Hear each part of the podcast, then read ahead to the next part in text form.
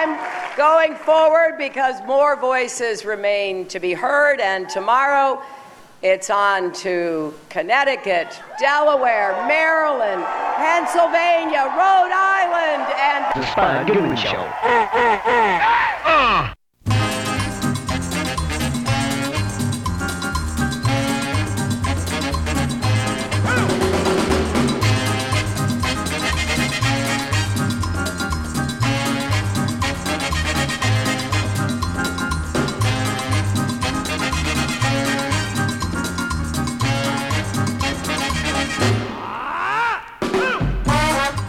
The Spud Goodman Radio Show. And here is the studio orchestra of the Spud Goodman Show, sartorially regaled in sequined jumpsuit and cantilevered pompadour, the world's only accordion playing Elvis impersonator, Accordion Joe.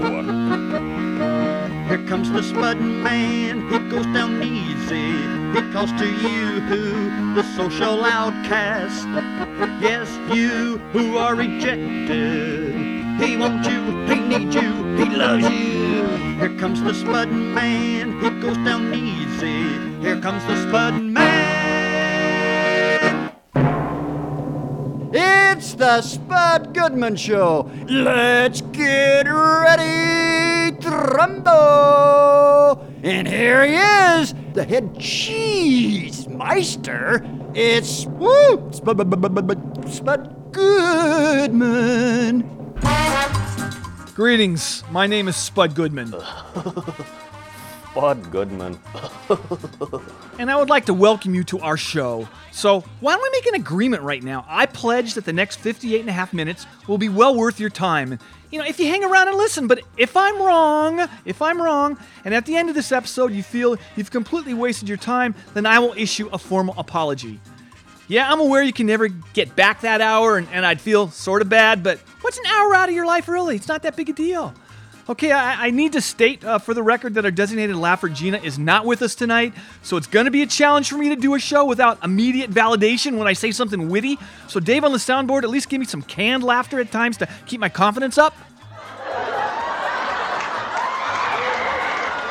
All right, it's kind of weak, but it'll have to do. Sadly, we do have our temporary permanent co-host Gerald Holcomb with us. Please emit some kind of noise to verify that you know I'm not lying and that there's in fact another human sitting next to me here in the studio. Oh, yeah, yeah. Well, what kind of noise would you prefer, Spud? I don't know. Well, how about I just express my excitement about tonight's show because I can hardly wait to get going here. But really, but you have no clue what we have planned for the show. You really do get excited easy. Well, yes, I- I'll tell you, not getting access to the show's schedule and list of guests prior to going on the air does create You're challenges. still for a me. security threat for my intellectual. Yeah, I know that's what you say, but you know, most shows that we do are really good, so it's not difficult for me to be excited. I know some shows are subpar, but I'm going to do my best tonight to make it a great one. That's good to know. But we know we kind of both know, if we're really honest here, that you have little, if any, impact on the fate of this show. You're a co-host, for God's sakes. Anyway, let, us get going here. And so tonight, there's a subject that I wanted to touch on. Okay. Okay. I've been giving this some thought, as it seems to be something I hear all the time. You know, from our political candidates. The topic is immigration. Oh, that is a very controversial topic, Spud. Yeah. Now, Are you sure you want to bring that up? Maybe we should talk about something else. Uh, Like, how about those darn Kardashians? Look, I don't. Seriously. I don't want to offend anyone on this. You know, I know this topic is is a hot button one, but yeah. It gets people all riled up, but I want to toss in my two cents.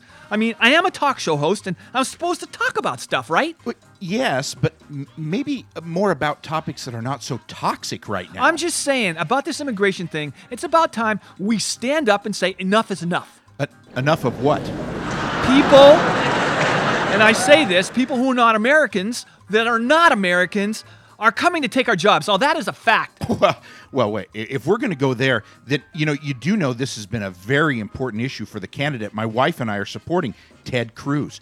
He knows. He knows. America cannot be America if we allow our culture to be further weakened by more foreign immigrants. The melting pot's overflowing, Spud. Yeah, but didn't Ted Cruz's family emigrate from Cuba? Well, Cuba is really more American than, say, uh, Puerto Rico, if you think about it. I mean, think how many baseball players have come from Cuba? it- it is America's pastime after all. No, I, I think Puerto Rico has produced a heck of a lot more major league players than Cuba. Uh, but anyway, Cruz was was born in Canada, right? So isn't he just? I don't know. If you, if you really think about it, isn't he just another immigrant taking up a job another real American should be holding? You know, and I'm sure there's some real Texan who could, you know, maybe handle that Senate job of his too. Well, I suppose so, but you know, Ted Cruz is an exception to the rule. He is one of the good immigrants. It- to Really? be fair, to be fair, we have to admit there are a few of them. I guess, but if you make an exception for him, then it starts that slippery slope thingy. And pretty soon, these foreigners will get better at stuff than us. Yeah. And just look back at 1964 when the Beatles came to America. I don't think they snuck in as a whole bunch of teenage girls knew about their arrival, but my point is, you know, this, they definitely put in, and they definitely put a lot, and I'm, I'm not being, I'm not exaggerating here. They put a lot of American bands out of work. It was clearly unfair because after that Ed Sullivan show, you know, I'm, I'm pretty sure millions of girls would have committed harikari if the politicians would have done their job and deported them. What, you know, I, I, I guess you're right, but I, you know, I think the concern of Ted Cruz, Donald Trump, and the other Republicans is not about people from the UK. They share our culture, Spud. The problem No, that's is- because the only Republican in a rock band is Yeah. Mike Love. A- And maybe that Dave Mustaine guy from Megadeth. I don't know. A lot, and seriously, think about this. A lot of liberal folk musicians were put out of work by those Beatles. Hmm. And I had an uncle in a folk band who couldn't get a gig after that Ed Sullivan show. Okay? Oh, I- so anyway, I'm know. supposed to play some music right now. And uh, yeah, here's a song by a man that uh, we will really, really miss. Uh, roll it.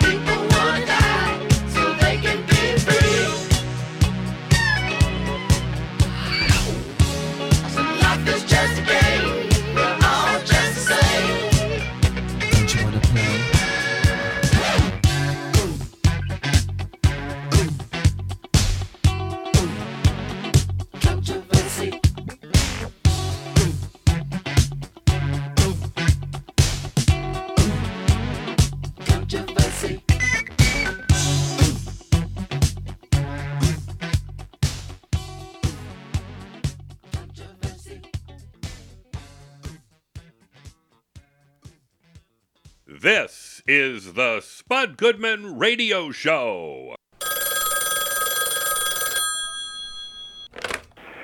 Uh, this is Ed Asner, or Edward formerly, and I want to thank you for enjoying Spud Goodman and his merry band of rogues.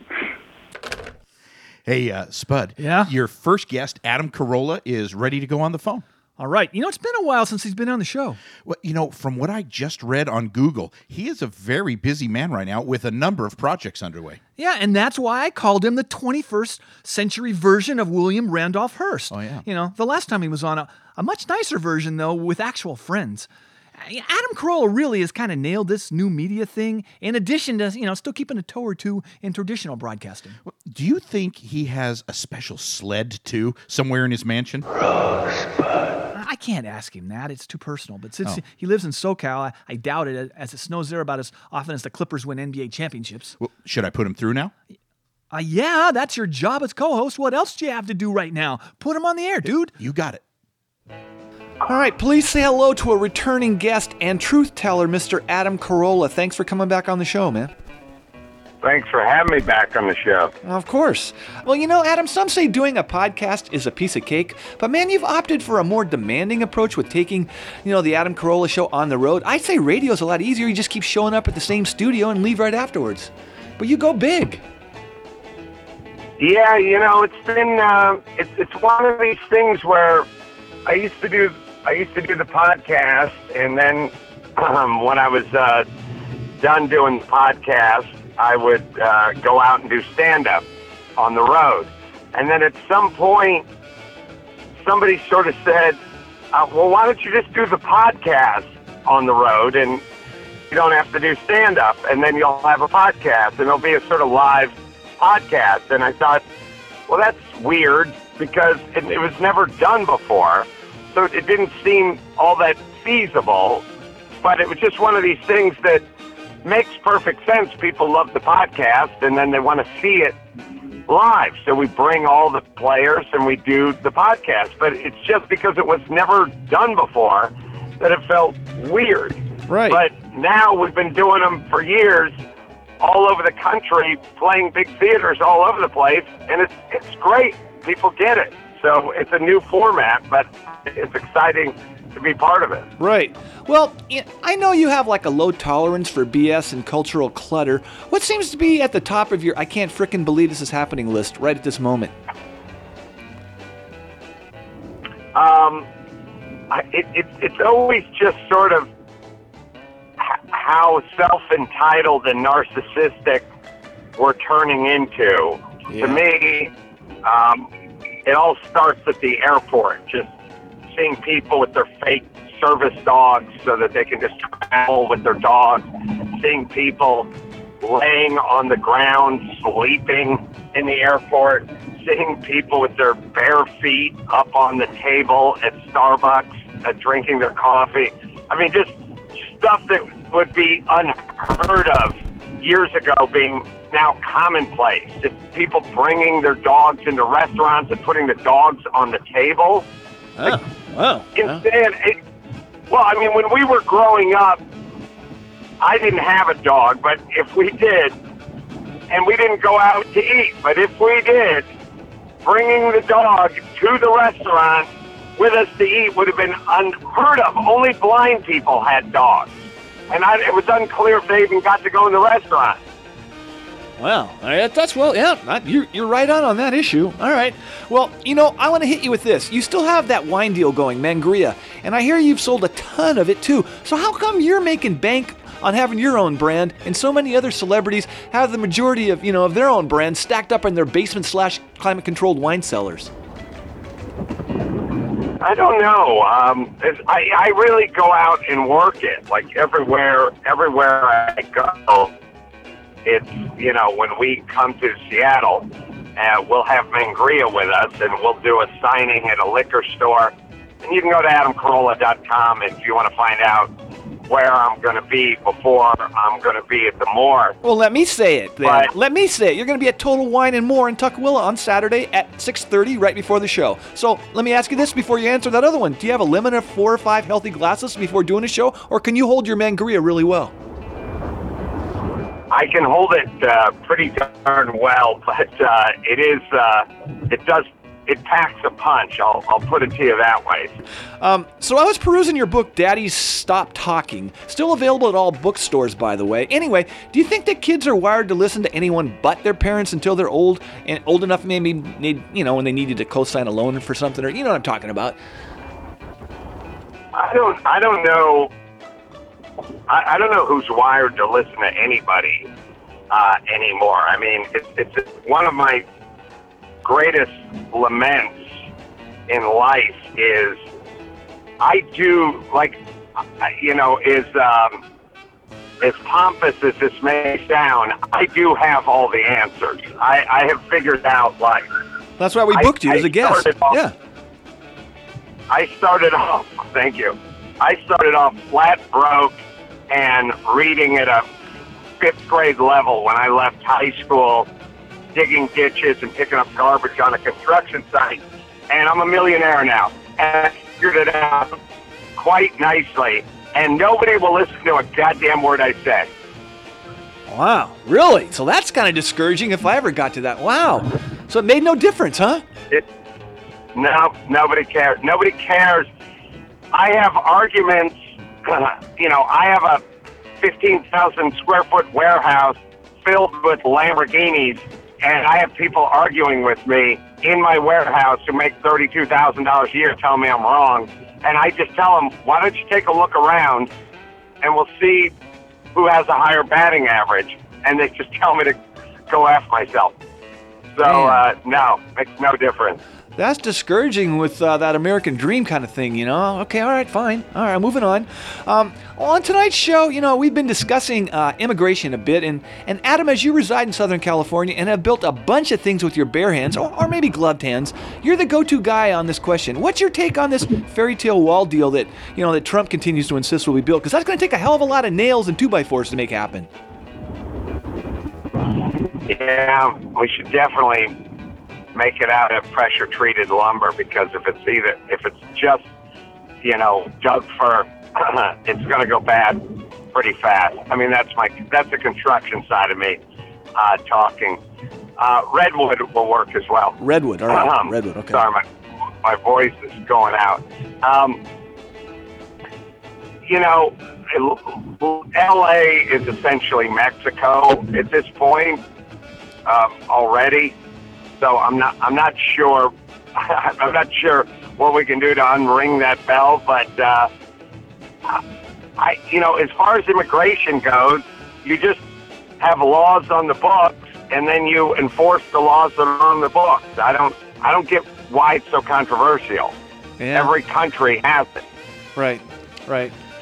Well, Uh, Spud. What? Well, if I may interrupt here, I, as the lone conservative voice on your staff, must say that though I'm supporting Ted Cruz, yeah. you can rest assured that wall will be built. Now, I can't guarantee who will pay for it, but it won't be the U.S. taxpayers. Uh, right, and I would keep your eye out for Bigfoot the next time you, you go camping or, or even hit a rest stop on the freeway. Oh, the wall is no fable, Spud. It will happen. As Adam just said, there are some logistics that will need to be determined, like, you know, going with redwood over, say, fiberboard. Yep. Maybe they could set up a toll booth like they do on highways and bridges to help pay for it. But that wouldn't keep non Americans out. And neither will a stupid wall. Well, I've read on the internet that the cheapest way to deal with this immigration issue is to just go with a moat. Ah, way cheaper. Oh, yeah, and much more green because it would create a wetland haven for ducks, fish, maybe even crocodiles. there is such an oversupply of crocs right now in Florida. It, it would kill two birds with one stone. Why would any birds need to be killed to make a wall happening? That will piss off a lot of PETA people. Well, it's strictly a figure of speech, Spud. Whatever. C- can I just get back to Adam, please? It's rude to put guests on hold, especially Adam Carolla. I really like him. Fine, go ahead. Uh, yeah, sorry about that, Adam, but I'm back. So, I, I don't quite get the, the whole concept of the wall, but I, I just thought I'd run it by you because I mean you live you live in in the environment that I mean you, has he called you to get your advice because obviously you've built stuff a hell of a lot. I mean you built stuff with your hands. That dude just hires people, right? Oh yeah, I'm, I'm, I was right before I got on with you. I was in my kitchen working on my uh, remodel. So uh, yeah, absolutely, absolutely. All right, all right. Well, and yet one more of your books, President Me, uh, which is also coincidentally still available at all bookstores. You know, I am probably starting to sound a little bit like Ron Popeil here, but it's not my fault. You create so much damn stuff, I get a little lost. So my question is, if you were president of the United States, what would be your first executive order? Um, I would replace birthday celebrations with Achievement Day celebrations. I'm not interested in when you were born. Everyone was born. Charles Manson was born. Hitler was born. Everyone was born. Uh, being born means nothing. You can just join the other 10 billion people that came before you. So before I end this thing, I, I'm trying to think if I forgot anything I wanted to cover. Uh, yeah. Oh, yeah. How's the restaurant Amalfi uh, in the Fairfax district in LA going? Uh, is that going okay? Yeah, it is. I, I used to eat there all the time for free, and then I moved to like Pasadena, La Cañada area. I never go there anymore. But it's, uh, you know, 10 years plus, still trucking along. I don't recommend anybody investing in restaurants if they're trying to get rich. Uh, buy Apple stock, but uh, kind of uh, kind of fun. And if people are in LA and they want to go check out Amalfi, it's, it's really it's a good it's a good Italian restaurant. Yeah, I heard it's a pretty hip place because I have a friend who's an actual hipster and he loves it. I mean, he, he, he wouldn't be seen with me there, but I, I'm gonna I'm gonna drop by there sometime by myself. That's my plan. So I just want to give you a heads up. So all right. Uh, yeah, so Adam, once again, you proved you're not just a darn good uh, host of a podcast, you're and a real Renaissance man, really. Uh, you're also still a great guest and one of our favorites. So I, w- I really want to thank you for taking the time to do the show again.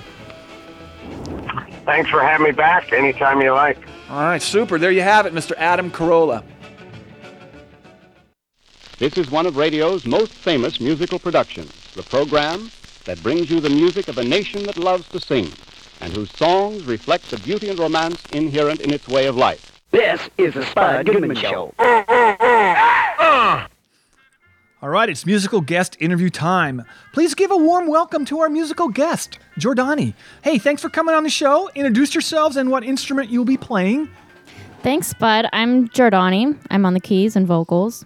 Super. I'm Peter. I'm on drums. My name's Jesse, and I'm playing the bass. All right. So, Jordani, as the leader of your band, do you often find yourself having to discipline the guys for inappropriate behavior? Because as leader, as the leader of this show, I find it draining being in charge. Well, we've been together for a couple hours now. They've uh, behaved themselves pretty well. No discipline issues as of yet. They As of yet. Yeah, they look like they're not unruly or anything. That's okay. Right, we'll go with that. So, so what's the band's position on there being two separate Walking Dead shows? Is this just too confusing to the American viewing public? Can they handle this emotionally? Hey man, if you like zombies, you like zombies. I think you're gonna do do all the zombies you can. Either you're in or out with the zombies. So, so there's no there's no level, there's no max on the zombie situation. I situation. mean, you'd have to ask a zombie person. That's not really my bag, but I can dig how people are into it. You know. All right.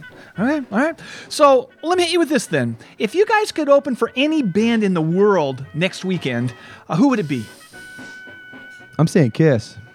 How about you? It'd be your choice, of course. Right. Um, I'd say Paul McCartney. Who wouldn't?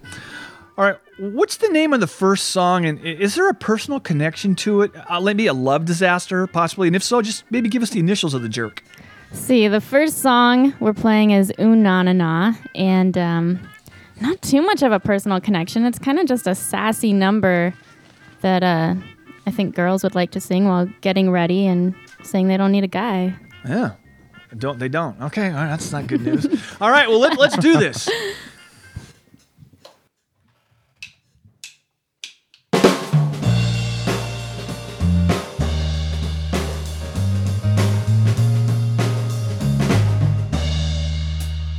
I've got a number that you should've called, but I ain't gonna wait all night.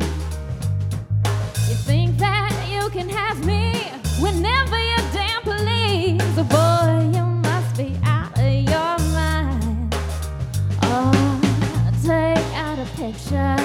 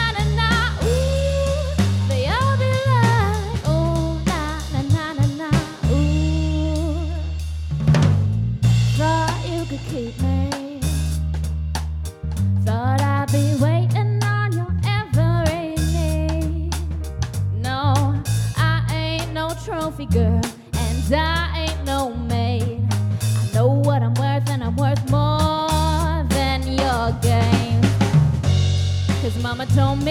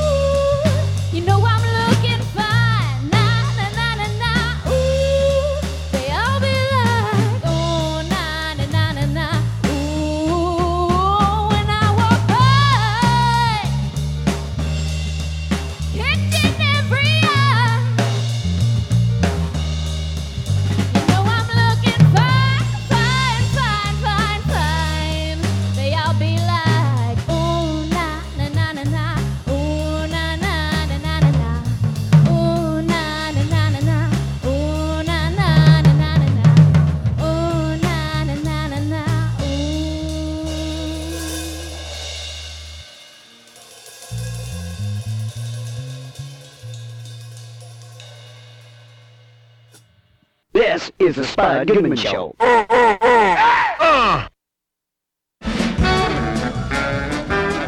There's still more fun and excitement in store in the second half of the Spud Goodman Radio Show right after this brief intermission.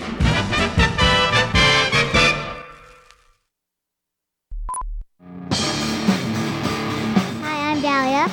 And Lucian. And we're Pig Snout. Pig Snout. And we are on. And we are on.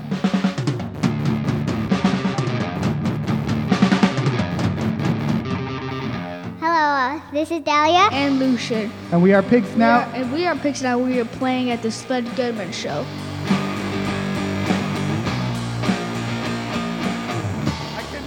Thank you, Mr. Goodman. We now return to more action packed thrills and excitement on the Spud Goodman Radio Show. You know, another area of Americans losing jobs to foreigners Yeah. is the movies. Just how many roles are our actors going to lose to those freaking Australians? They've invaded Hollywood and put out I don't know how many of our A-list actors and actresses of starring roles, especially in those big budget films. It seems like if they can talk with an Australian accent at their audition, they get the part on the spot. Uh, You know, I would agree that there's been a large influx of film actors and actresses from Australia, but you know, I don't think that that's something most Americans need to be concerned Well, with. what- we are talking about high-paying jobs here. Yeah. How many other jobs pay 10 to 15 million dollars for say 3 months work? You know? And that does not include back-end points. Hollywood is an American company and they should be loyal to American workers. Well, well, Hollywood's not a company, Spud. It's a city in Los Angeles Well- County. it, it, it does include most of the major movie companies in the entertainment industry, but it's not a monolithic entity. Hollywood is more of a brand than a location. Well, you know what bugs me the most about these Australian actors? What? They use fake American accents in our, our movies. Do, you know? Do you Oh. think they would get all those roles if no one could understand their foreign slang if, if they spoke in their native language? I don't know any Australian cuss words, do you? Well, you, you know, I choose not to curse at all, Spud. So no, I'm not familiar with Australian profanity, but I get what you're trying to say here. Look, However, these people are so sneaky that most Americans are not even aware of the people they're paying 10 bucks to watch on the silver screen are fakes. Hmm. Y- You have to tune into the E channel or Entertainment Tonight to hear them being interviewed, you know, to know they're actually not Americans. It's a very disappointing experience, you know, when you realize it. yeah, well, I must say I was surprised to learn the actress who plays Maggie on The Walking Dead is not an American. Yes. Well, I mean, mean, actually, she was born in America, but then she moved to England at like 13. So she now sounds totally British off camera. So that was a little disappointing when I heard her being interviewed. Look, I just think we have to draw the line somewhere with this immigration problem. You're your, right. Your party has this thing so wrong. They're all freaked out about people from Mexico coming over the border to take jobs from our workers. But the only actors from Mexico that get decent roles that American actors would want would, would be maybe Salma Hayek and, and, and Eva Longoria. Uh, yeah, you know, I, I- saw Eva being interviewed on a TV show a while ago, and you know, she was born and raised in the USA. Or is it Eva? Whatever. I, I don't know. Well, eh, all right, but you know, my point is those Australians are a much bigger threat to the economy of this this country than people who live south of our border. W- without those people, this country would stop functioning. And and besides that, think about how boring going out to dinner or lunch would be if we didn't have Mexican food. They are not our friend. I mean, that's all I eat. It's the best. I mean, they invented chips. Think about that. Uh, I, I don't know for sure if Mexico invented tortilla chips. Well, name one other kind of foreign food at restaurants that includes all the chips you can eat before you order. Hmm. I mean, yeah, their desserts suck. Flan is really weak, and you know, and every but I, I'm gonna s- everything else, every single thing else on their menu is delicious. I love everything about Mexico, everything. So why don't you just see if our next guest is ready to go? Uh, oh, I got to okay. get back on track here. I'm, Uh, all a little off. All right, a I will. And, and you know what? Uh, they're telling me that your next guest, David Koechner, is on the line holding for you. But good. Before I put him through, are you okay? You, you- Well- you, know, you look like you have a headache to me, and I heard it was a late night for you. Yeah, it's, some people at uh, this bar were buying me like Jägermeisters, and I, I hadn't really drank it before, and it tastes Oh. like turpentine. But anyway, that's not going to happen again. Anyway, you know, I, put put put him through because I still have a, a few questions left over from the last time David was on the show. Well, you know, he sure is a funny man. Our family loves most of his movies, the PG ones, and and then the PG thirteen for our oldest. Your oldest is what, almost seventeen? Well, Gerald Jr. won't be 17 until November, and then he can watch R rated movies. The ones his mother and I approve of, of course. It's the law, Spud. Your son is missing out on some really cool movies. He ought to report you to Children's Protective Services for depriving him culturally. Yo, listen. He fully supports this policy. Right, right. Yeah. Well, just put David through, okay? Fine, here he is. Please welcome back to the show actor and comedian David Koechner. How you doing? I'm fantastic. How you feeling? Uh, not too bad. A little bit of a headache, but you know, I've got to suck it up here. I'm on the air. so let me ask you this. How many weeks a year do you still go out on the road and, and, and do stand up these days? Do you have enough miles stored up to maybe stay up in the air for the rest of your life if you wanted? Not yet. Uh, I was on the road a lot last year, so it's been certainly less this year. I've had a lot of uh, work in town, so uh, haven't had as much time to go out. So Tacoma is my last stop before I go to Australia in the fall. Or, I'm sorry, in the summer. Oh, that's Australia. Hmm. Well, let me ask you about that. Because on tonight's show, we're discussing the issue of immigration. So, as an actor, how resentful do you get when all those freaking Australian actors take movie roles away from you and other American actors? I can only imagine your inner rage It's got to stop because I don't know if a wall's going to keep them out, but something's got to be done, don't you think? Uh, well, I haven't ever had that uh, happen to me, so it doesn't really bother me.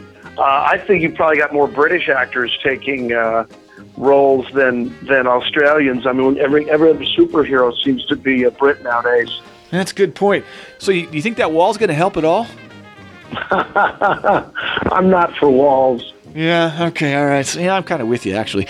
But, uh, so the, the theater chain uh, AMC recently tried to implement a no texting rule in its movie theaters, but were bombarded with complaints from millennials that, you know, they'd rather, like, undergo a root canal with pliers and, and then go with 90 minutes without their phone, you know. So, my question is, how would you feel about a rule like that in comedy clubs? Like, do texters ever get on your nerves while performing?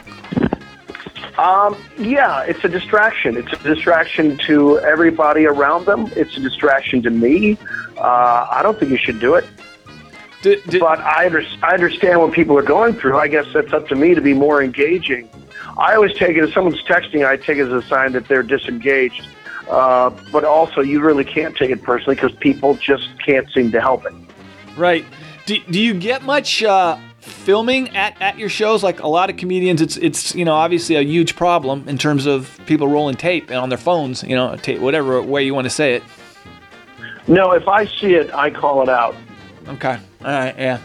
Yeah, I don't think I would like my intellectual properties being ripped off. You know, every time I appear on stage. Yeah, yeah. You know, I get to decide how I get to uh, uh, put it out there. All right. You know, someday I hope to have intellectual properties. I should probably say that first. But anyway, all right, moving on. Um, so you did a, an episode of uh, Bajillion Dollar Properties, which is owned, which is Uh-huh. actually on the Seeso streaming channel owned by NBC Universal. Now, is this correct? There are some Reno 911 people involved, with in addition to a buttload of other, you know, really, really highly skilled comedy professionals, such as yourself. So it's got to be great, right? Oh yeah, it's always fun to play with people you've known for a long time, and then also you know meet and play with new players. Uh, so yeah, that was a lot of fun, and it was all improvised. Uh, just pretty much like the model they used then, huh, on Reno 911? Uh, pretty much, yeah, exactly. They have their storylines, and they can stop and start and guide it however they they want to, but otherwise they just kind of let you go. Huh, interesting. Um, well, do you see web-based comedy projects taking off? Because uh, I'm also guessing if you go this route, you, you don't self-finance, right? Given Louis C.K.'s luck with Horace and Pete, because if he can't make it independently, I don't know who can. Yeah, you're right. Uh, no, no, that's like you said. It's NBC's uh, streaming property or their platform, so it's uh, uh, they've got their money behind it. But I mean, obviously, Netflix being very successful, more and more people are probably going to gravitate toward that type of uh, programming. Do you have any insight on on on Louis C.K.'s project? On, I mean, do you think he just went too big, or I mean, is this highly produced, and uh, I was just curious if you had a take on that. Uh, no, I applaud him for doing it. I think it's fantastic. I hope uh, it turns out to be a successful model because I know he's he's uh, suspended it for now, but I think he'll be able to sell it to other outlets. Yeah, that's true. I, I, I was thinking, yeah. I mean, like I said, if, if he can't do it, no one can. I'm pretty sure he's going to figure it out. But uh, anyway, all Yeah. right. Well, you know, I asked Jim Gaffigan when I interviewed him if he ever hit you up for advice on the large family situation, as you both do have five children, and he said he did, right? Oh, he did. Okay. Yeah, he said. I he have no idea what what did, what did he ask. Well, he said he, he actually had he, he was I think he was guest hosting on uh, uh, on. Oh yeah. Yeah, he up on the air actually. Yes, yes, on the Late Show. Uh, what did I say? I don't know. I don't remember, but I did see it. But uh, so I guess here's what I was going to ask you: What advice would you give our listeners if they too are contemplating going big with the family thing? Uh, the, I think the, the quote that I try to gravitate toward the most is uh, one from Michelangelo, which is genius is eternal patience. And I think that fits very well with parenting. All right, I just jotted that down. But is there any way though around the minivan? Because that would be a deal killer for me. No, in fact, the minivan's not big enough. Oh. I want one even bigger. Because on my minivan, it only seats seven, so nobody can bring a friend. I want a 10 passenger van. Wow. All right, you're going way big. All right, super. Yeah, I want a monster van. Hey, Spud. Yes. I was thinking it might be a good idea to ask David if he's a big sports guy, like the character he played in both Anchorman movies. I bet he is one of those method actors. It was a character. Did I ask Ed Asner if he still likes to pretend in real life he's a slave ship captain like the one he played in Roots? Uh, he may have won an Emmy for that role, but I'm pretty sure he was out of character as soon as that miniseries wrapped. I know, but Did, did I ask Robert Hays from that airplane movie how many flight hours he logged prior to going before the camera as pilot Ted Stryker? It was a flippin' character, okay? Well, so you didn't ask Robert in the interview if he did in fact go to flight school before doing the movie? Uh, you know, he may have. Were his- you sleeping during the interview? The answer is no. Just zip it, please, and let me get back to David. Um, well, David, on an unrelated note, I was just going to ask you this. What's your current take on the state of rock music? Is it, is it me, or does it seem like society has now marginalized it to like a genre maybe only at nostalgic acts at casinos or something? Or, I mean, there's so many great bands out there, but the only stuff you ever hear on the air, even on Saturday Night Live, are like overproduced pop acts. Do you have any take on the current state of rock? Yeah, it's it's missing, isn't it? Yes. Um, yeah, I, the you know the exciting thing is if you can find live local bands, there's still local rock bands everywhere. So, you, but you just have to search them out. Maybe someone needs to develop an app that's just uh, great rock bands only or something, so that you can always find them. Didn't you used to also have a toe in the door with music uh, way back?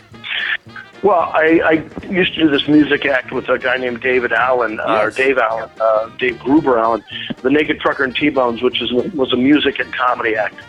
Yeah, it was uh, very popular. Uh, and was was there, is there is there or was there ever plans for a film in that with that uh, act? There was, there was, but then we did a television show instead, and it was not that well received. So that kind of put put the end of that.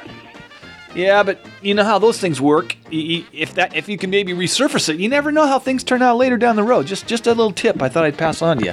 And I'm a show business. I love that. Yeah, all right, super. I love it. All right, well I know you got to go, so let me let me say this again. That we want to thank you, man, for coming back on the show. Okay. Absolutely. Thanks for having me. All right, Mr. David Koechner. This is the Spud Goodman Show. That should be fun. I think I'll try that. Once again, Jordani. There's a way I'ma make it. If there's a big airplane, I'ma take it and I'll fly away, way up in the sky, my dear, where all of those little ears can't hear my dreaming. Oh, oh, I got feet for the kicking. I got a fight in me, unforgiving, and I just swim upstream. Take a second look at me. Just when you think you see me, I'm leaving. Oh, oh, oh, oh,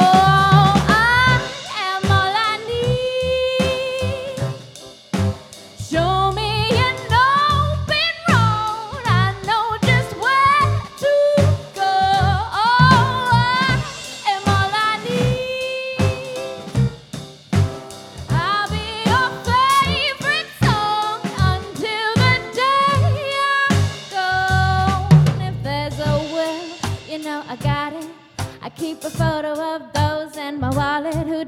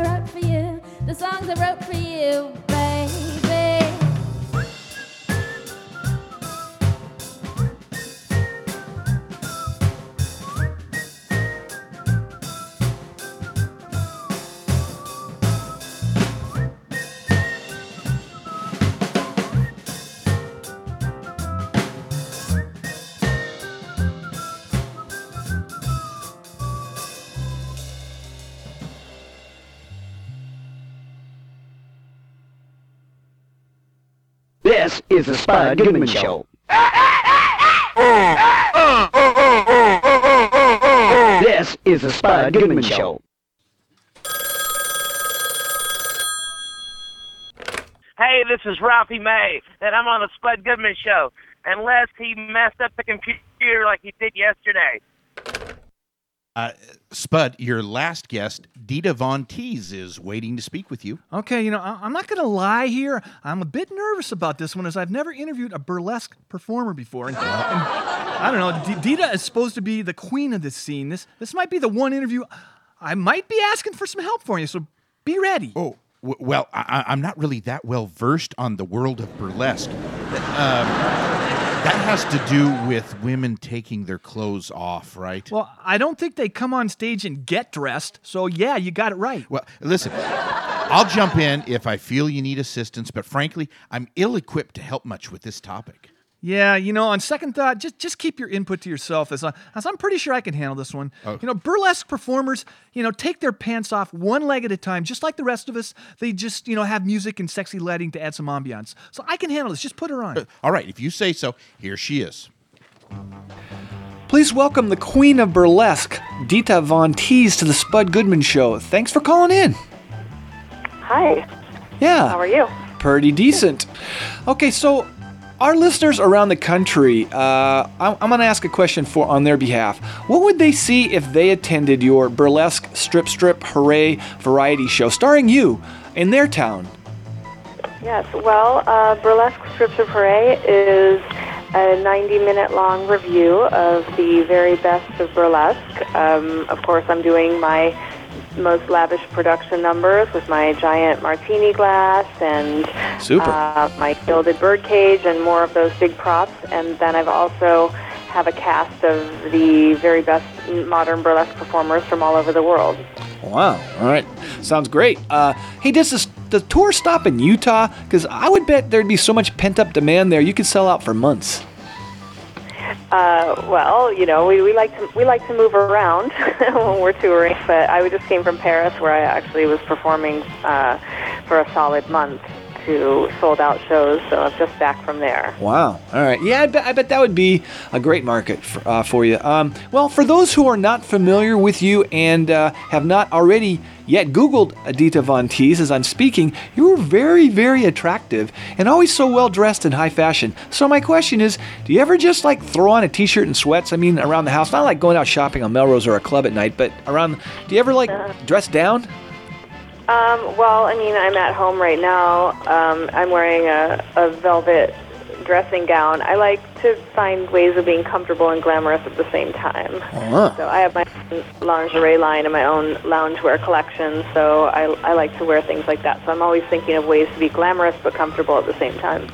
All right. Wow. Okay.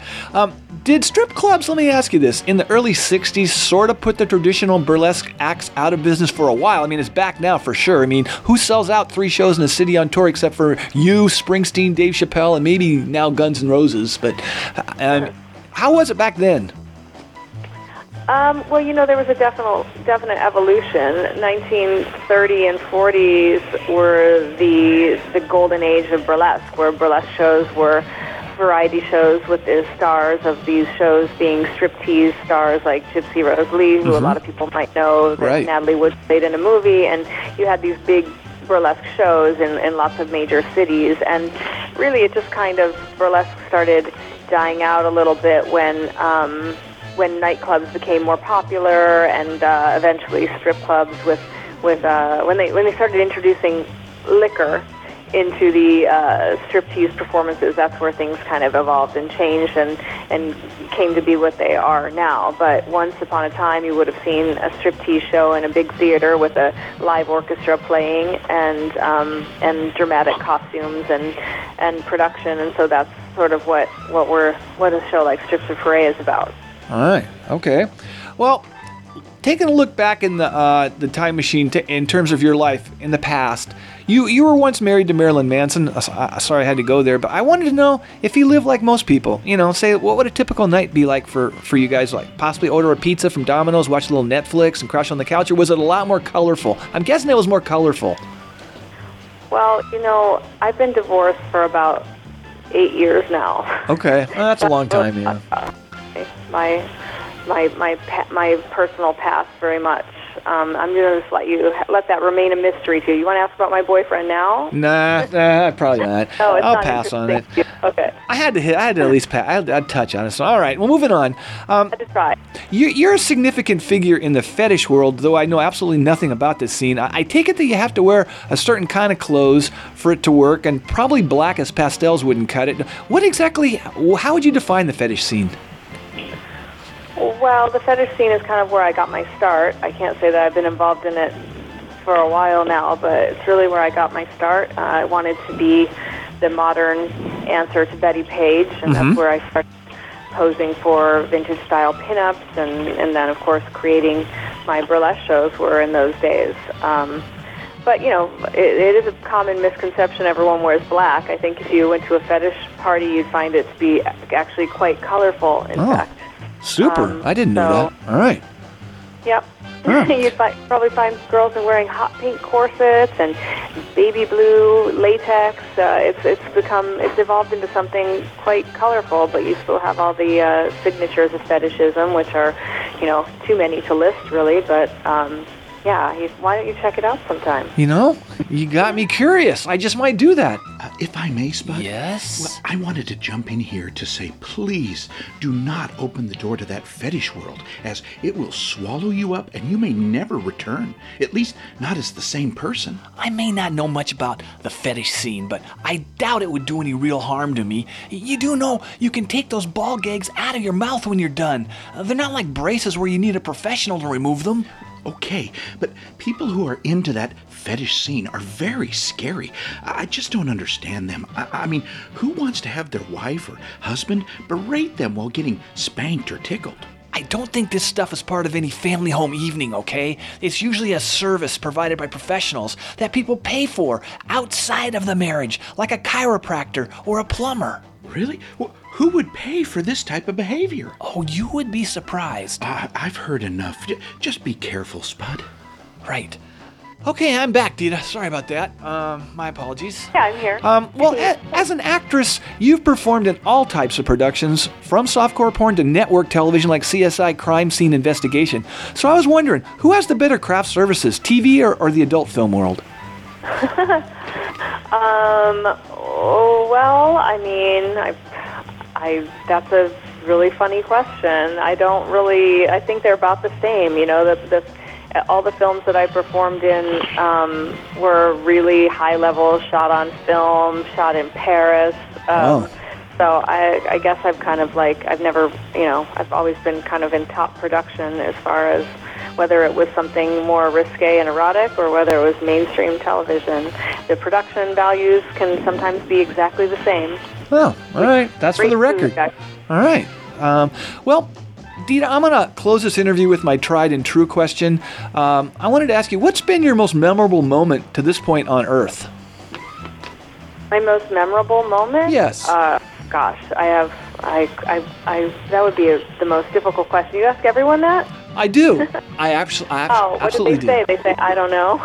well, I get that occasion, and then I probe because I'm, I'm, I'm, a, I'm a proven, uh, experienced journalist, so I probe. And I'm trying to probe here, but I don't want to probe too hard. I don't So, know. Um, I mean, I can't really. It's hard to say because there's personal moments, and there's professional moments, and uh, you know, there's for me, there's a lot of general moments of um, you know that feeling of being on stage with a with a great audience and great energy, and um, you know, that's like a feeling that I've had lots of times over the years that I never get tired of.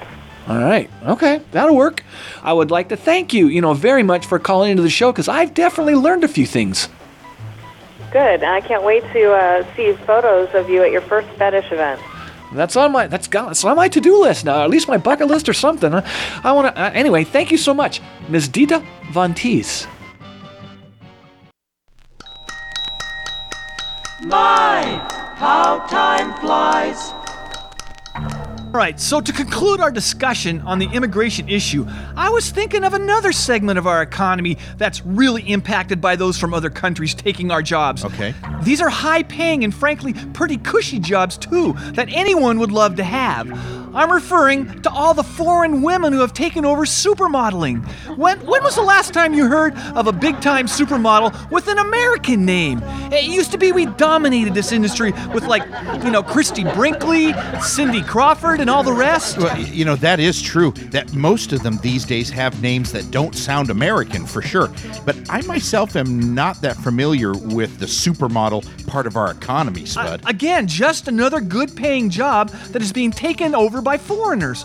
I mean, who sells that Gisele Bun- Bunchkin or whatever? I don't think that's that, right. That, that Natalia Vadagnova? No, not right. Or, or, or, even that Olga Kurylenko? No, that's wrong. they're- you know, who says they're more super than our American models? I mean, what, Tyra Banks or Christy Turlington are second rate? Do they just like get tossed into the model refuse bin just because supposedly prettier, thinner, or, or younger women from other countries have starved themselves better than our own supermodels? That's just not right. Well, you know, you do have a point, Spud, but for the most part, what Republican voters are most concerned with are people from other countries flowing into this country uninvited. Y- You mean like at that Plymouth Rock place way back? I, I don't remember reading in any history books that the Indians invited those people to come over. Well- Uh, Did I miss something? No, no, the Pilgrims weren't formally invited when they landed at Plymouth Rock around 1620. They 1620, fled, right. Yeah, they fled to this country for a new start as they were not treated fairly in their own country. We're looking for freedom and the right to live without Yeah, persecution. yeah, that sounds kind of familiar. Man, what if the Native Americans had their own cable news channel back then? You know, and the word got out. Do you think they really would have welcomed those pilgrims with open arms? Yeah, but later we developed this land into the greatest country in the history of the Yeah, world. yeah, I agree. We are fabulous, but what if those Native Americans had, had, you know, were given a heads up that our ancestors were coming to this country? You know, what if they had built like a big, huge wall with mud and logs? You know, what would be your reaction if you were sailing into shore and saw that you weren't welcome? Would you have turned around and sailed back to England, or just stayed and taken your chances? Well, I can't imagine any ethnic group rejecting us Anglo Saxons, so I definitely would have stayed. I'm a pretty likable guy.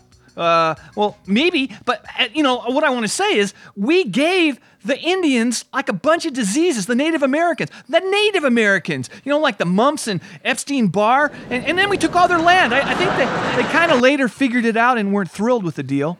Yeah, it's in the name of progress. Sometimes certain groups of people have to make sacrifices. It's called eminent domain. Well, whatever. I just hope real soon that this whole immigration issue is, issue is settled. And like I said, we can't afford to lose more jobs. You know, I didn't even cover TV announcers from soccer because without a British accent, you can't get a gig here in this country. Right. And you know, as a cook, how, about at Benny Benihana's? How many white dudes have you seen chopping stuff and cooking in front of you at th- those places? It, it- ah, there's just so many jobs that we're losing. Well, but we both agree immigration's a problem. We just differ on how to solve it. I feel nice walls, uh, you know, paid for by Mexico, is a good first Oh, step. no, I just, yeah, I- I- we disagree no, on no, that. Yeah, I know. yes, we do. Anyway, I got to close this thing. I am Spud Goodman. Be all that you can be, and I mean that. God bless and ciao.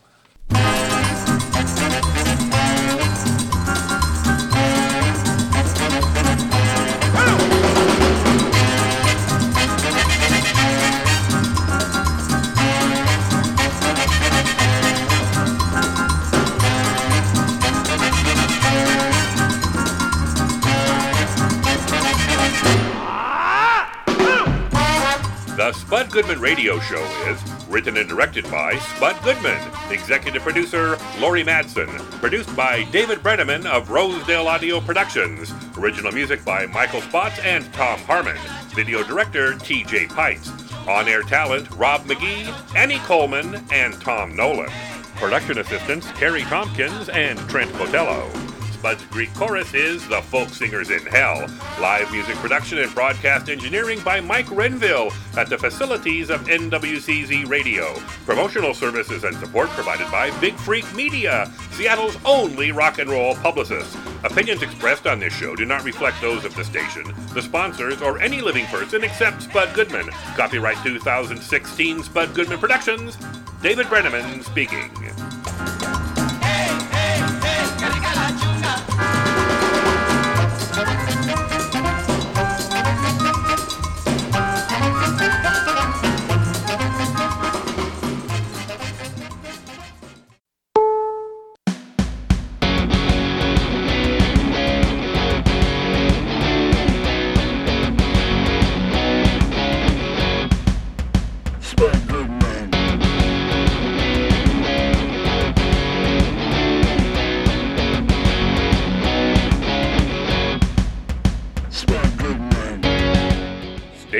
For an eclectic mix of music.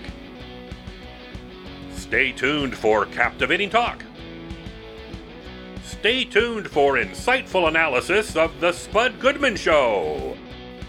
Stay tuned for The Spud Goodman Post Show Report.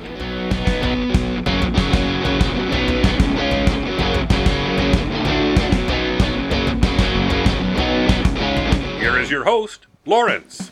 Hello, hello, hello. I'm Lawrence, and I will be your host for ton- this tonight's Spud Goodman Post Show report. Here we go. Now, I need to say that my regular co- host Gina, she unexpectedly had to go out of town this week.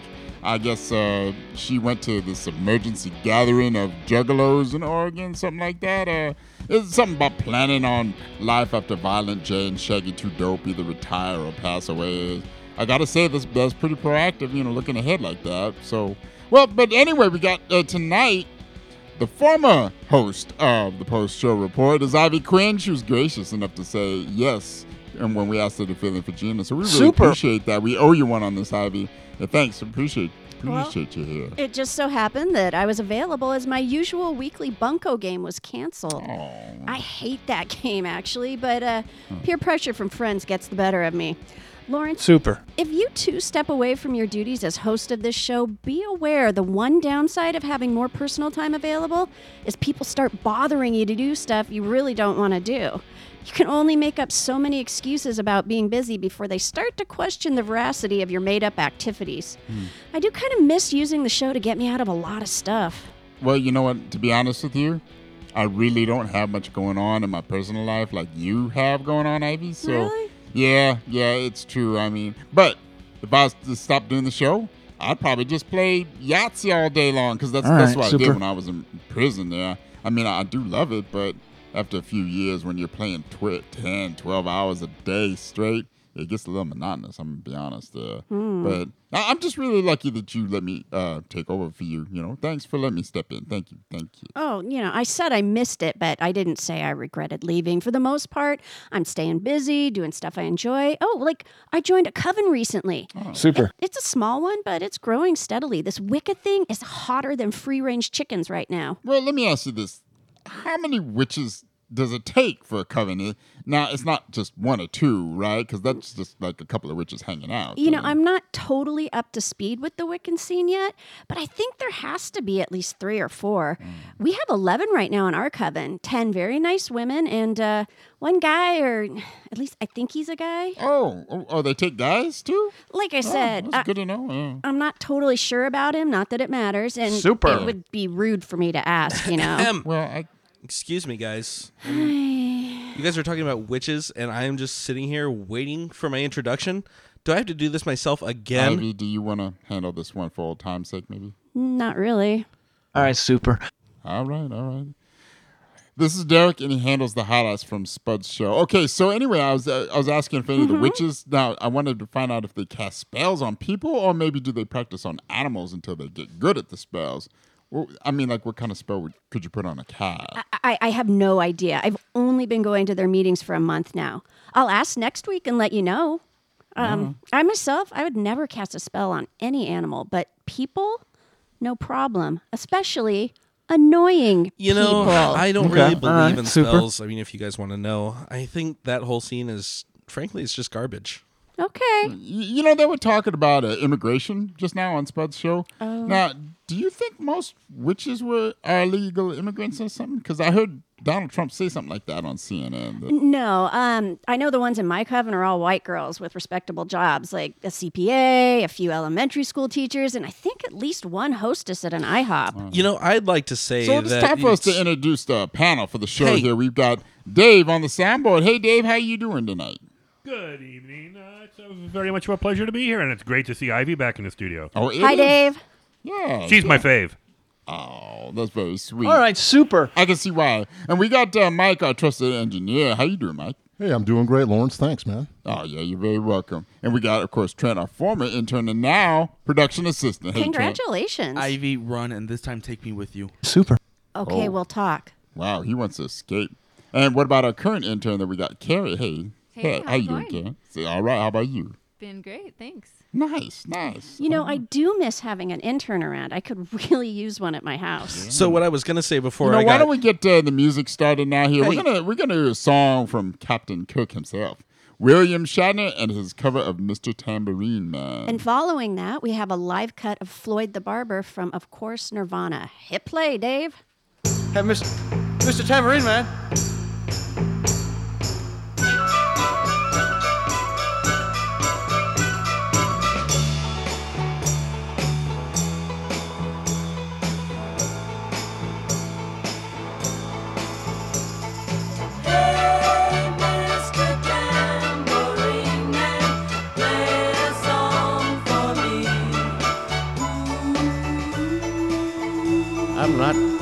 Sleepy, and there is no place I'm going to.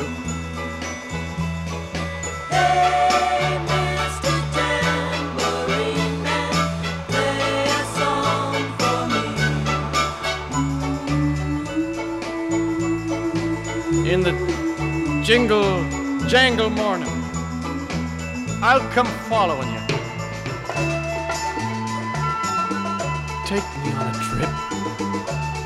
on your magic swirling ship. My senses have been stripped. My hands can't feel to grip. My toes too numb to step. Wait only for my boot heels to be wandering.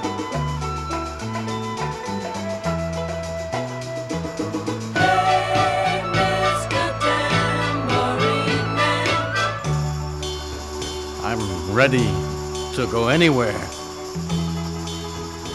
I'm ready for the fade into my own parade. Cast your dancing spell my way. I promise to go under it.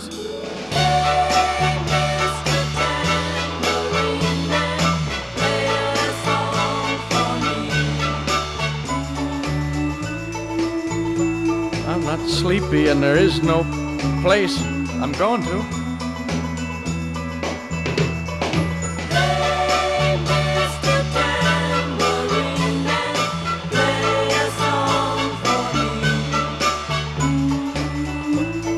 In the jingle, jangle morning, I'll come following you.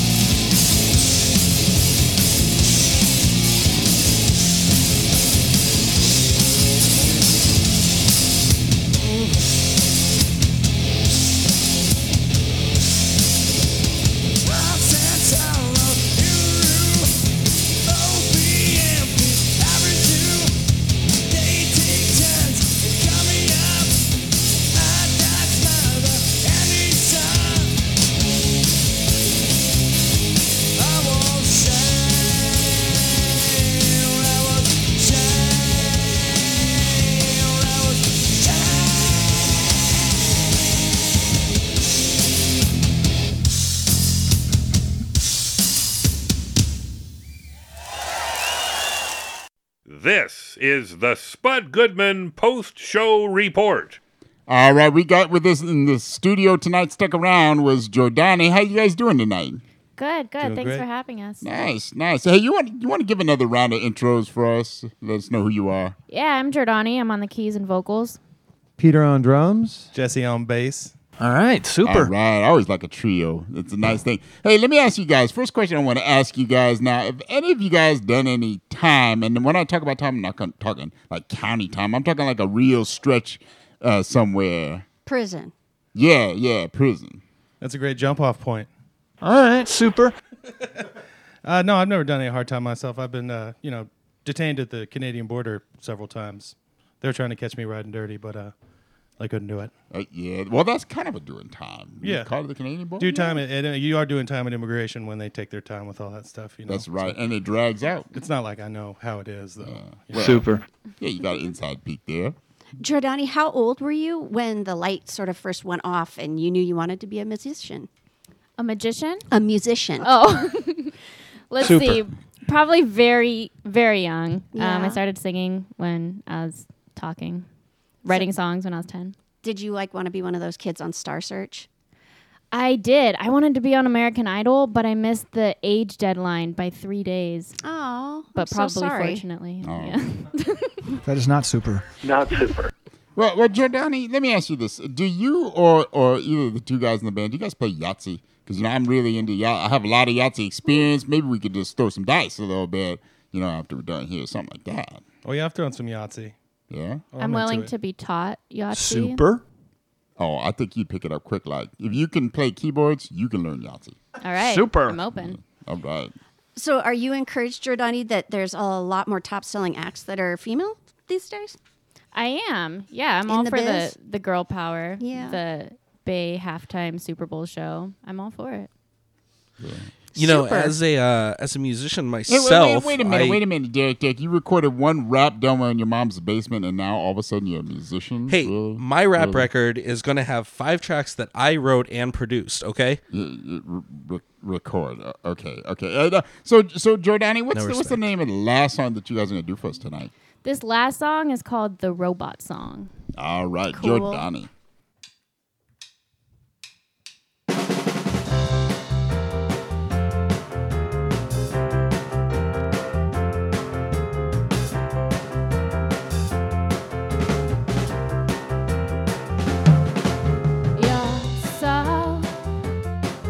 Mechanical, so practiced, but unnatural. Now take your robot fingers off of me. I know they're only programmed for one thing.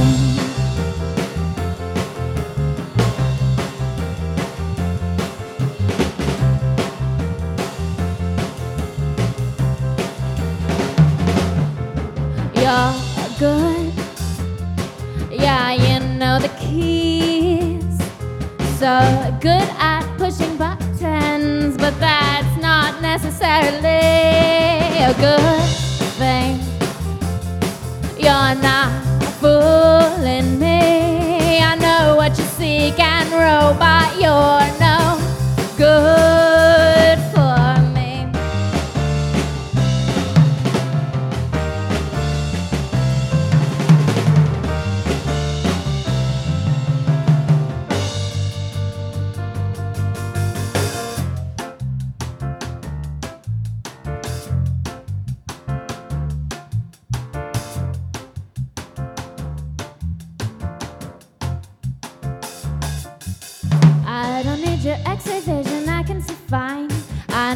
you want, I know what you're trying to find.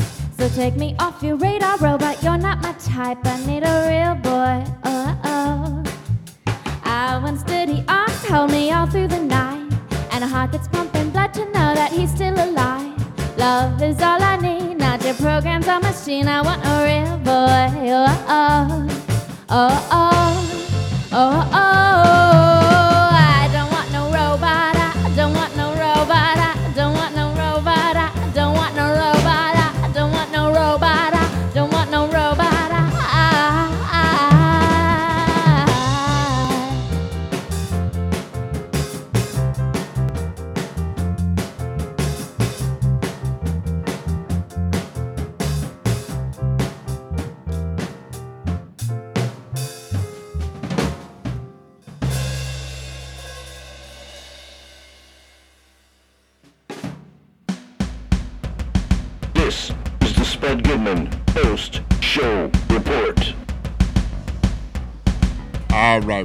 that special, special. Okay, that wasn't funny, you guys. time. Somebody locked the door while I went to the bathroom during the song. Okay, that wasn't cool. Super, Well, I- I would debate that. You know? I heard that the studio's haunted.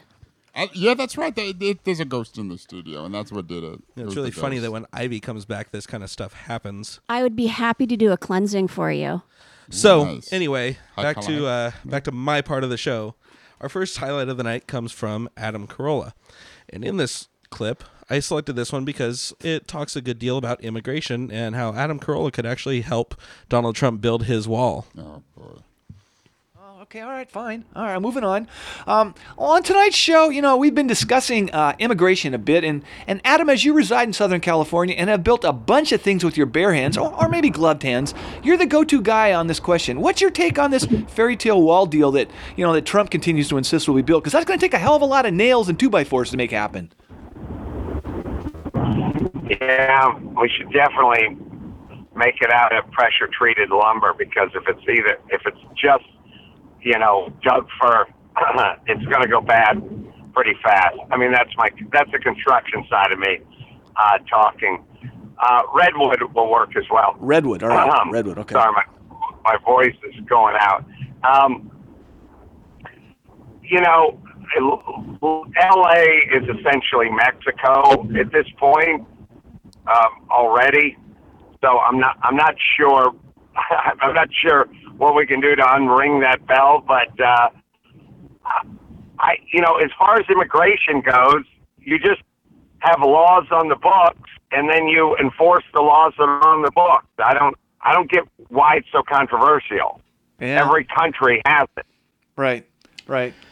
Well, Uh, Spud. What? Well, if I may interrupt here, I, as the lone conservative voice on your staff, must say that though I'm supporting Ted Cruz, yeah. you can rest assured that wall will be built. Now, I can't guarantee who will pay for it, but it won't be the U.S. taxpayers. Uh, right, and I would keep your eye out for Bigfoot the next time you, you go camping or, or even hit a rest stop on the freeway. Oh, the wall is no fable, Spud. It will happen. As Adam just said, there are some logistics that will need to be determined, like, you know, going with redwood over, say, fiberboard. Yep. Maybe they could set up a toll booth like they do on highways and bridges to help pay for it. But that wouldn't keep non Americans out. And neither will a stupid wall. Well, I've read on the internet that the cheapest way to deal with this immigration issue is to just go with a moat. Ah, Way cheaper. Oh, yeah, and much more green because it would create a wetland haven for ducks, fish, maybe even crocodiles. there is such an oversupply of crocs right now in Florida.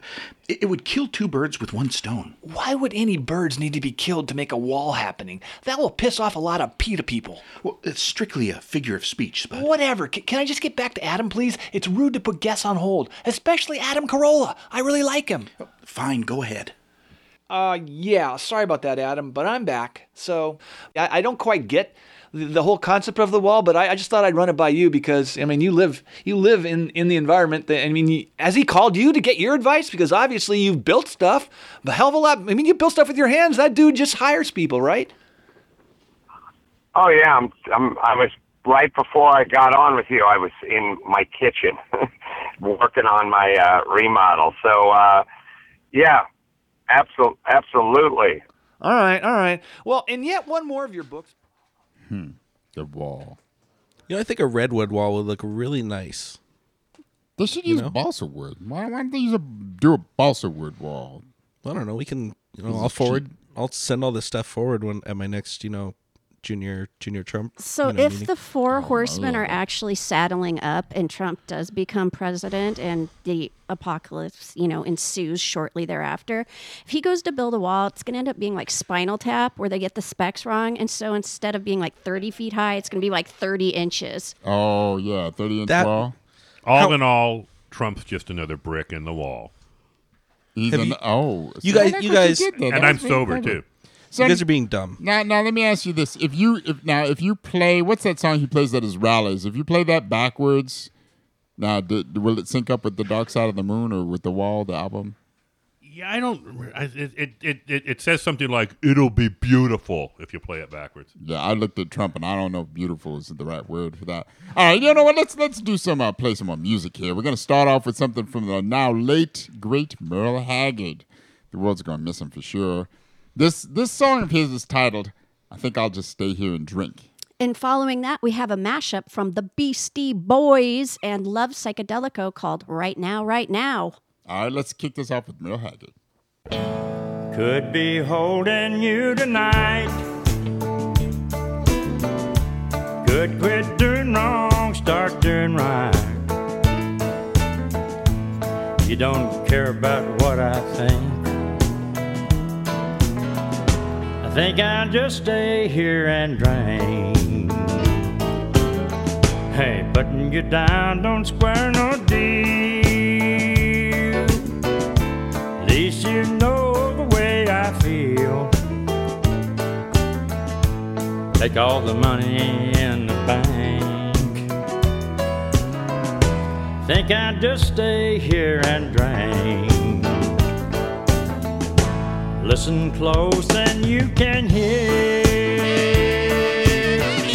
that loud jukebox playing in my ear. Ain't a woman gonna change the way I think. I think I'd just stay here and drink.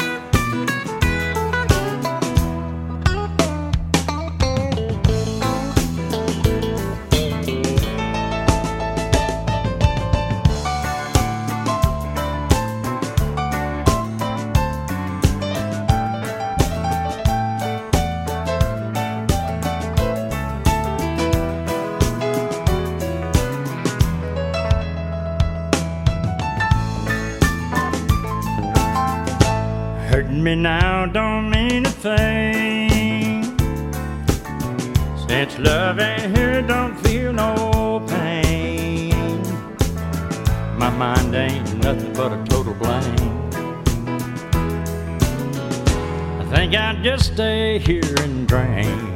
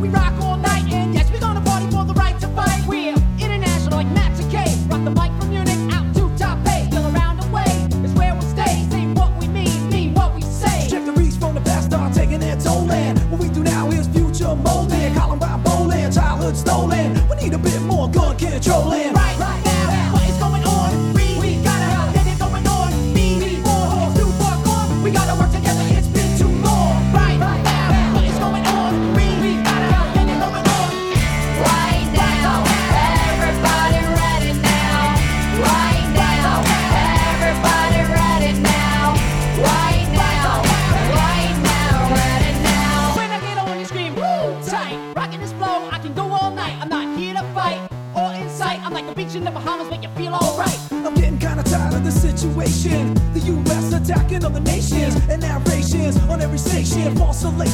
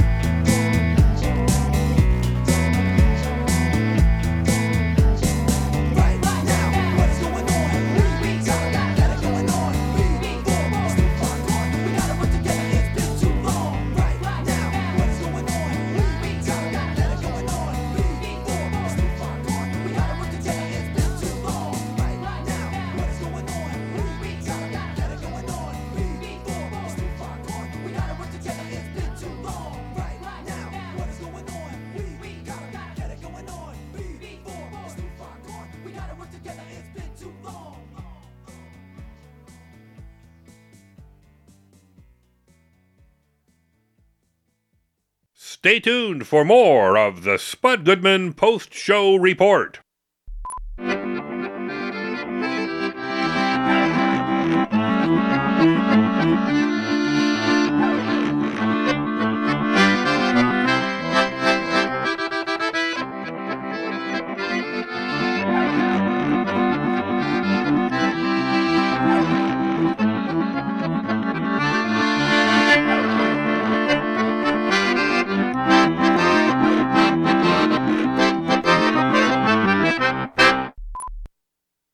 Welcome back to the Spud Goodman Post Show Report. So, as you guys know, it is that time again. Time for my podcast preview of this coming oh. week's show. Oh, I forgot Oh, about that. I, I saw that on the schedule, but I just assumed it was a mistake or something. Yeah, you know All what right, happened? super. I'll tell you what happened. I, I think he got our executive producer to let him do this in exchange for him to to plug uh, this show, Spud's mm-hmm. show, on his podcast. That sounds like a really dumb trade out arrangement. Mm. Do you mm. still have to pay this show something to do this on the air, Derek? Listen, my podcast has better numbers than Spud's radio show that is syndicated around the country. He is lucky I agreed to do this deal. Right. You know, I still don't believe that your podcast is popular. Mm. I don't believe it. I'm betting the only people who listen to it is your your mom, mm-hmm. maybe an aunt, uncle, or something, and a, re- a really close aunt or uncle at that. Because you know, family ties they make people do some strange stuff, like listen to some conservative podcasts and all that. So, so okay, th- this episode you got this week. Just tell Mhm. us what, what is it about. Just, Super. Just uh, Thank you.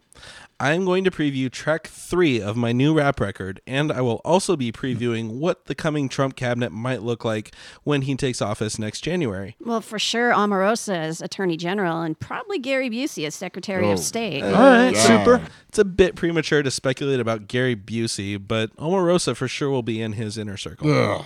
Oh, okay, okay. We got to go back to the music here. We're gonna start off this set with uh, Th- Thelonious Monk and his tune Five Spot Blues. And then we have a band from Los Angeles, Girlpool with Jane. Whenever you're ready, Dave.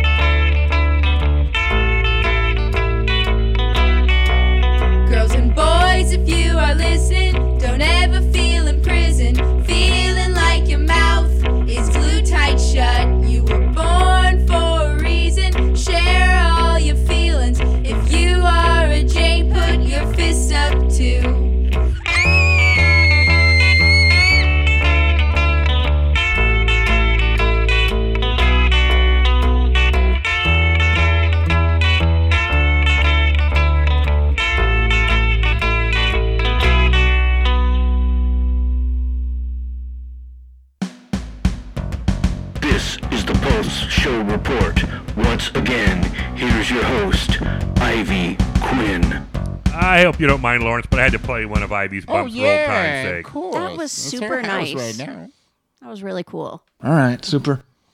Yep. So, uh, so for the next clip that we have, we have David Koechner also talking about immigration and how uh, good, solid acting jobs are being taken away from American actors by you know Brits and Australians. So roll the clip. Oh, say it ain't so. Oh, that's Australia. Hmm. Well, let me ask you about that. Because on tonight's show, we're discussing the issue of immigration. So, as an actor, how resentful do you get when all those freaking Australian actors take movie roles away from you and other American actors? I can only imagine your inner rage It's got to stop because I don't know if a wall's going to keep them out, but something's got to be done, don't you think? Uh, well, I haven't ever had that uh, happen to me, so it doesn't really bother me. Uh, I think you probably got more British actors taking uh, roles than than Australians. I mean, every every other superhero seems to be a Brit nowadays. That's a good point. So, you, you think that wall's going to help at all? I'm not for walls. Yeah. Okay. All right. So, yeah, I'm kind of with you actually, but uh, so the Wow. You gotta Mm. stop it. I don't know what's going on over in England that they're all the superheroes are coming from over there, but it's we got to do something. That's absurd. Acting is pretending. It'd be like being mad that it's not a superhero playing the superhero. It's they're pretending to be what they are. It's not like the guy's actually flying and actually affected by kryptonite. Well, how do we know there aren't superheroes out there? I mean, all these other people are taking their jobs.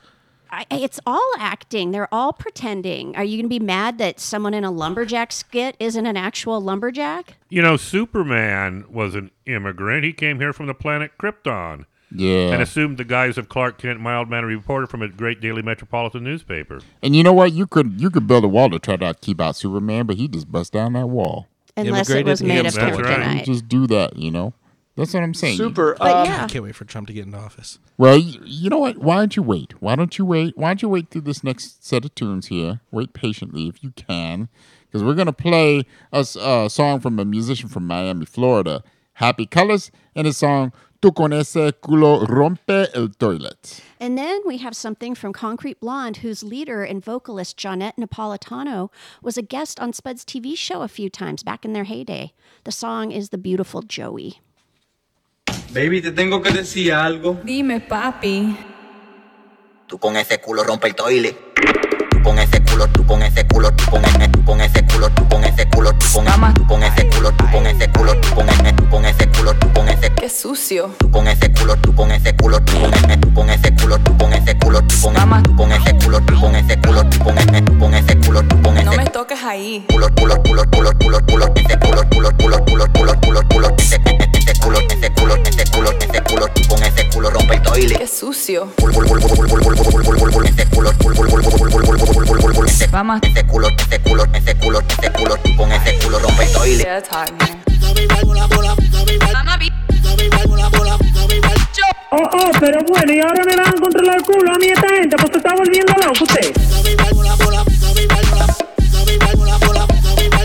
Tú con ese culo, tú con ese culo, tú con ese, tú con ese culo, tú con ese, Qué sucio. tú con, tú con ese culo, tú con ese culo. Espérese, espérese un momentito, espérese un momentito. Hombre el diablo. Tú no tienes cuarto.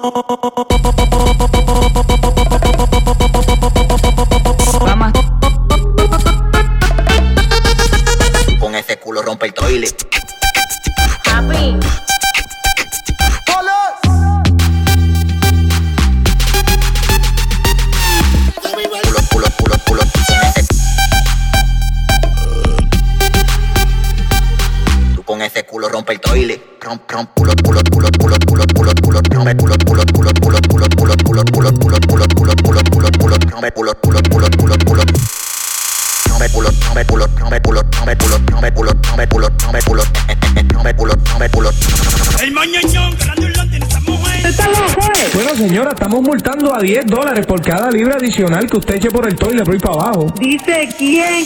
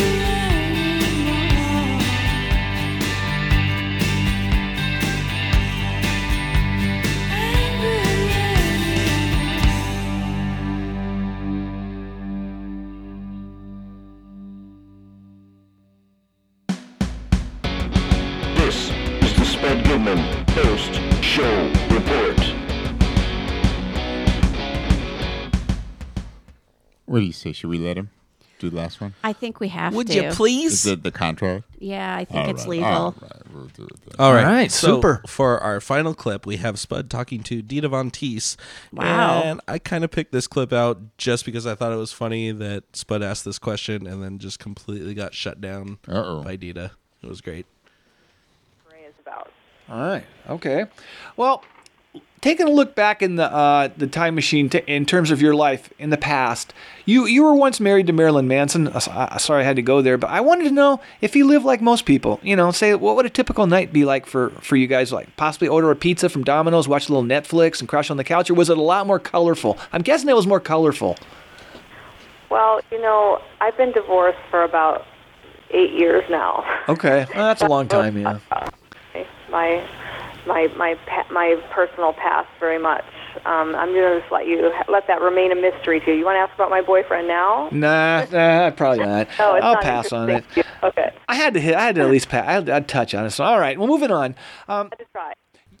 Let me. Ha, ha, I want to find out about the boyfriend, the current boyfriend. Well, I think it's kind of well within a burlesque performer's purview to say they don't want to discuss something or not at, at whim, even if it's not justified. I mean, she is the queen of burlesque. Oh yeah, she's the queen of burlesque. Yep. Yeah, yeah. People, I think the one one guy had a picture of her on his wall, and but there was another guy who had a picture of Marilyn Manson on his wall, and those two would argue all the time, and it was just kind of weird. So, but uh, you know, these things happen, I suppose. But they were two great tastes that taste great together. Oh yeah, like like milk Super. chocolate and bacon or whatever that commercial. What was that treat? Uh, you got your Reese's peanut bacon butter in my cups? pe- peanut racist peanut butter cups. No, not racist peanut Whoa. butter I thought cups. that's what you I said. I don't was support like- those candies. I thought you no, you went to the Trump side for a second. Yeah, I was going to say, Okay. I think Donald Trump might be No. uh, handing those out. in Yeah, his, uh, Reese's. rallies, racist uh, peanut- Reese's Uh, peanut yeah, butter cups. I do There we think go. Trump Trump is handing out racist peanut butter cups at his rallies. I don't think, that's he is happening. because I don't think he would mix things. They're made with white chocolate. Uh, You guys are crossing the line again. Yeah, that's all. That's true. Oh, Dave, he just nailed it there. You know what? Let's celebrate with another tune here. We're gonna we're gonna do one more. I think we can get it in, right? Yeah, yeah, we'll do it. All right, this one is by the New York punk pioneers television, and it's called "See No Evil." Hey, Dave, hit that song.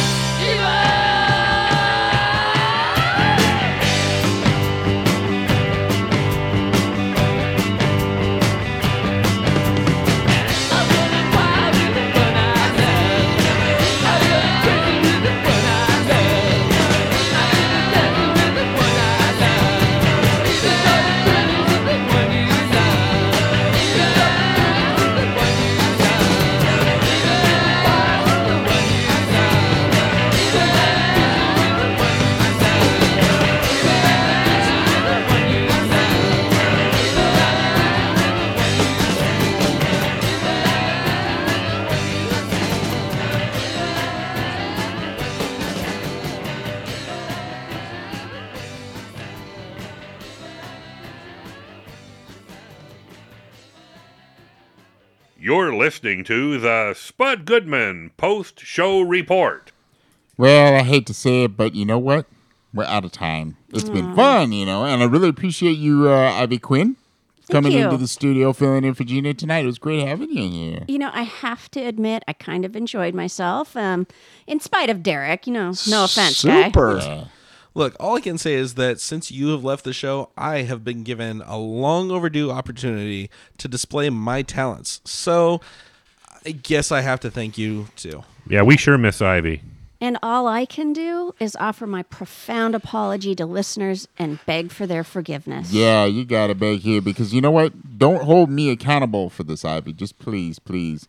I'm not the one who makes the decisions for, you know, all that business. Yeah, I know that. Um, no worries. I can handle anything every few months, but man, I do feel your pain for sure. Having to deal with this situation every Yeah, week. yeah. Okay, Super okay, pain. It's okay. really hard I know to you do. two are just joking. No. I'm but not all this joking. ribbing No. does get to me a bit much after a while. Well, you better d- develop some thick skin there. But you know what I'm going to do right now? I'm going to, I don't want to forget. We got to thank our panel here. We got Dave. Thank you. Dave on the soundboard. Hey, Dave, thank you. A pleasure as always, Lawrence. It was great to see Ivy back in the studio, and uh, Derek seemed to mind his manners. Yeah, kinda, Thanks, sorta. Dave. Yeah. Yeah, and then we have Mike. Mike, our engineer. You did a great job again. Oh, thanks. And I like to keep the drama to, down to the minimum with myself, you know. So Super. Well, you do. You do a good Keep- job stay keeping on the that radar. drama down. Yeah. Oh, thanks. And of course, we got to give a, a shout out to Trent, our production assistant. You know, we love you, even though, you know, Str- Spud likes to treat you like doo doo. Can I finally leave? I'm playing Pokemon for the past hour. Pokemon. Super. Wow. They still got Pokemons now? Oh, okay. All right. We got, of course, our Kerry R. Pierce College intern. Thank you for your service and all you do for the show. Of course, Lawrence. It was a pleasure. And thanks for being here, Ivy. Oh, thank you. It's been great. Yeah, it has been good. And you know what? It's really nice that Spud leaves the studio after doing his show now. When I was hosting, he would always hang around like some controlling megalomaniac. It's much more relaxed around here. Yeah, it is. It is. You know, he pretty much just leaves me alone as long as I play the music he lays out. Yeah, I remember once I played a song I threw on, and I thought he was going to have a cerebral hemorrhage. Oh, ooh, yeah, I bet. I bet. He takes that stuff really seriously, you know. The Yeah. whole tune. I'm not you know. afraid of Spud Goodman, and he sure knows better than to mess with me. Please, man. You know, I don't think he even knows your name. Uh, Derek. Wait, that's your name. Your name is Derek, Okay, right? I'm it Derek? pretty sure he does know my name, or at least my face, as he nods at me occasionally. I mean, he doesn't seem to might be use first tick. names very much. Hmm, He always did with me. Well, you know, he sends me Christmas. He sent me a Christmas card this year, and he spelled my name correctly. Well, I Yeah. I've worked here at the studio for almost three years, so I bet he knows my full name, maybe even my middle initial too. All right, all right, whatever, Derek, if you say so. Well, we got we got to sign off now. So I hope the listeners will join us again next week, same time, same radio station. Good night, everybody. Good night, everyone. Derek now out.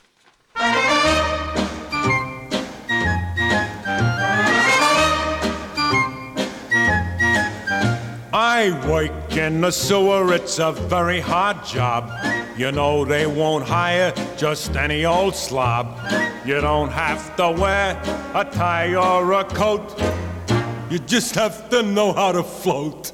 We sing the song of the sewer. Of the sewer, we sing this song. Together we stand with shovel in hand to keep things rolling along. I work down a manhole with a guy named Bruce, and we are in charge of all the refuse. He lets me go first while he holds the lid. I'm telling you, sheesh, what a sweet kid. We sing the song of the sewer. Of the sewer, we sing this song. Together we stand with shovel in hand. We'll keep things rolling along.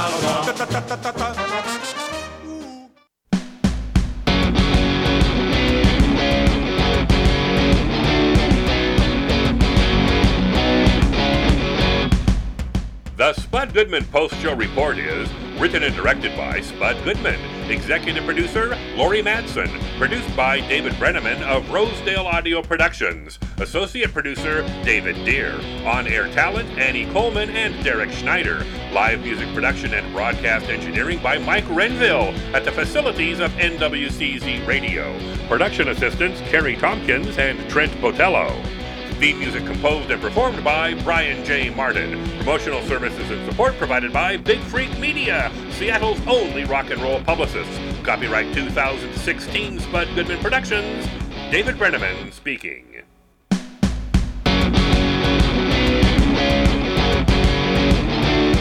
Keeper. Keeper. Spud Goodman. Derek now out.